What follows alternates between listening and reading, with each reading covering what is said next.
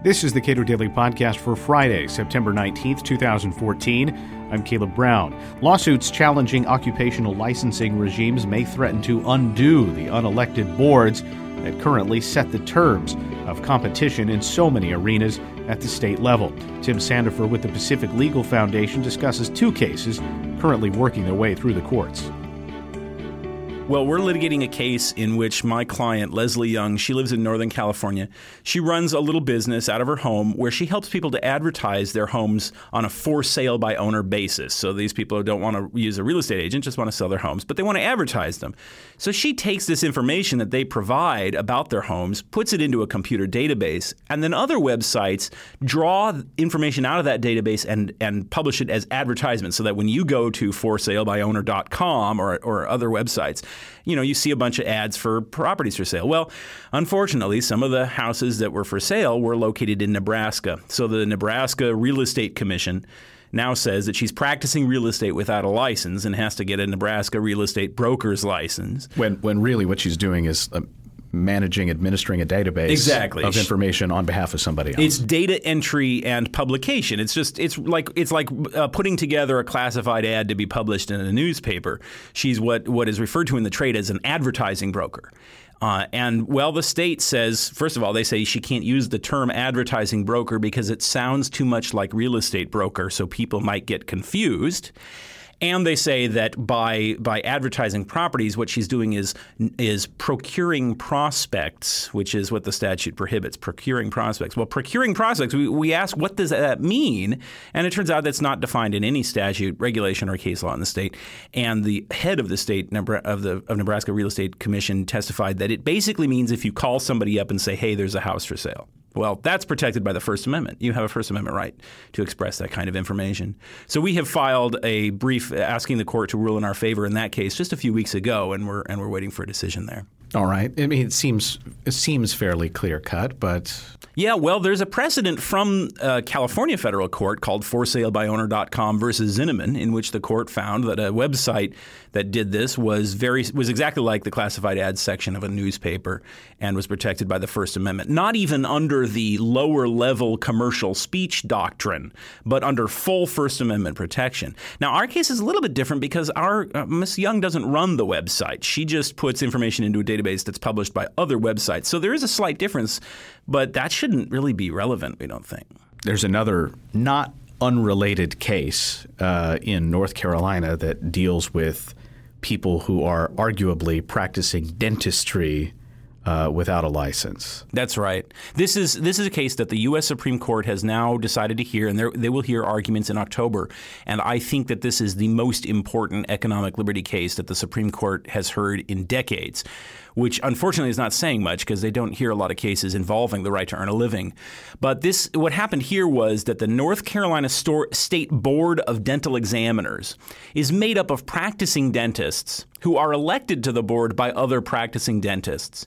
And they don't like competition from people who aren't licensed dentists. And so they started trying to shut down people engaged in the business of teeth whitening. Now, teeth whitening is just a simple procedure that, you, that anybody can do. You can buy a kit at the grocery store and do it at, at home if you want to. All it is, you put a little piece of plastic that's got like peroxide on it on your teeth and you pull it off and your teeth are whiter. Well, the State Board of Dental Examiners says this is practicing dentistry without a license. So they tried to shut down all these people in the state. And the Federal Trade Commission brought an antitrust lawsuit against the board, saying that they were engaged in, in monopolistic behavior. And what's ironic, and sadly ironic, is that uh, the antitrust laws pretty much the the only entity in the world that can really create monopolies, the government, is typically exempt from the anti-monopoly laws. And so there's a doctrine called Parker immunity that says uh, government agencies can't be sued for antitrust violations. And so that's what the North Carolina dentists said. They said, "Well, we're immune." And the Fourth Circuit Court of Appeals said, "No, they're not. They were not being sufficiently supervised by elected officials to ensure that they were being responsible to the public. They were instead exploiting government power for their own benefit." Which of course is par for the course for occupational licensing laws. That's just what these are about. So Cato and Pacific Legal Foundation have filed a brief in this case arguing that the anti whatever you think about antitrust law, and I, I don't like any of it, but what's law for the goose ought to be law for the gander, and the government should not be exempt from these antitrust laws when they are engaged in purely protectionist, anti-competitive behavior at the behest of self-interested parties who want to exclude their own competition. All right. Well, let, us get into the sort of the, the nitty gritty of this. Then, um, this board is not selected by the public. Right. They have a public responsibility. Exactly.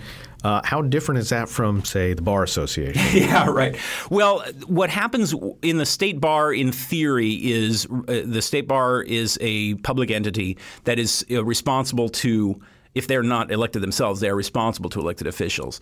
And in the case of the North Carolina situation, it's a little bit different in that even the legislature doesn't choose the board of dental examiners.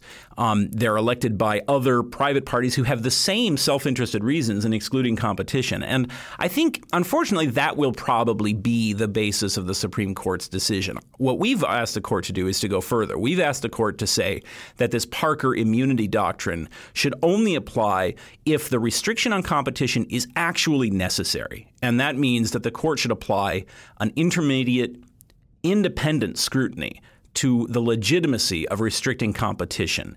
Um, it, it, should not just defer. If the legislature says we need to restrict competition because that's good for the public, the court should not just take that at face value. It should look at whether that restriction really is necessary, and then also at whether these officials are being supervised and are responsible to elected officials so that the public can actually control what they do. So, what are the implications of extending that line of thinking out beyond just this? I mean, the government delegates its authority uh, to other entities all the time. Yeah. Well, I think if the court were to rule in our favor, and I and I'm optimistic about this case, um, if they, I would hope that they would go as far as we've asked them to. If they do rule that way, it would be a real tool for entrepreneurs to defend themselves against abusive licensing entities across the country, which of course is just what the government is afraid of. These the states have filed briefs in support of North Carolina saying, "Oh no, we should be allowed to restrict economic freedom as much as we want with absolutely no supervision," and and that sort of thing. I, I, I think if the Supreme Court were to rule in favor of the plain, of the Federal Trade Commission in this case, you know, it wouldn't be the the solution to the problem of economic liberty that we have in this country, but it would certainly be a weapon that entrepreneurs could defend, could use to defend themselves against licensing agencies that very often just do the bidding of the established firms in the industry. And for other licensure boards right. in other states, Oh, yeah. This kind of setup is very common. Very often, what the government does is it creates this board of regulating whatever it might be, you know, and, and it staffs them by with existing people who are currently practicing the trade and who have an obvious conflict of interest.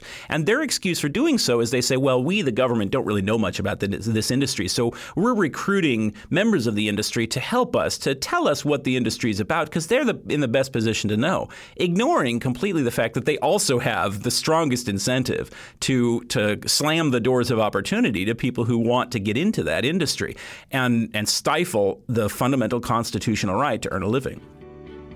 Tim Sandefur with the Pacific Legal Foundation. You can read more about the struggle for economic liberty at our website, cato.org.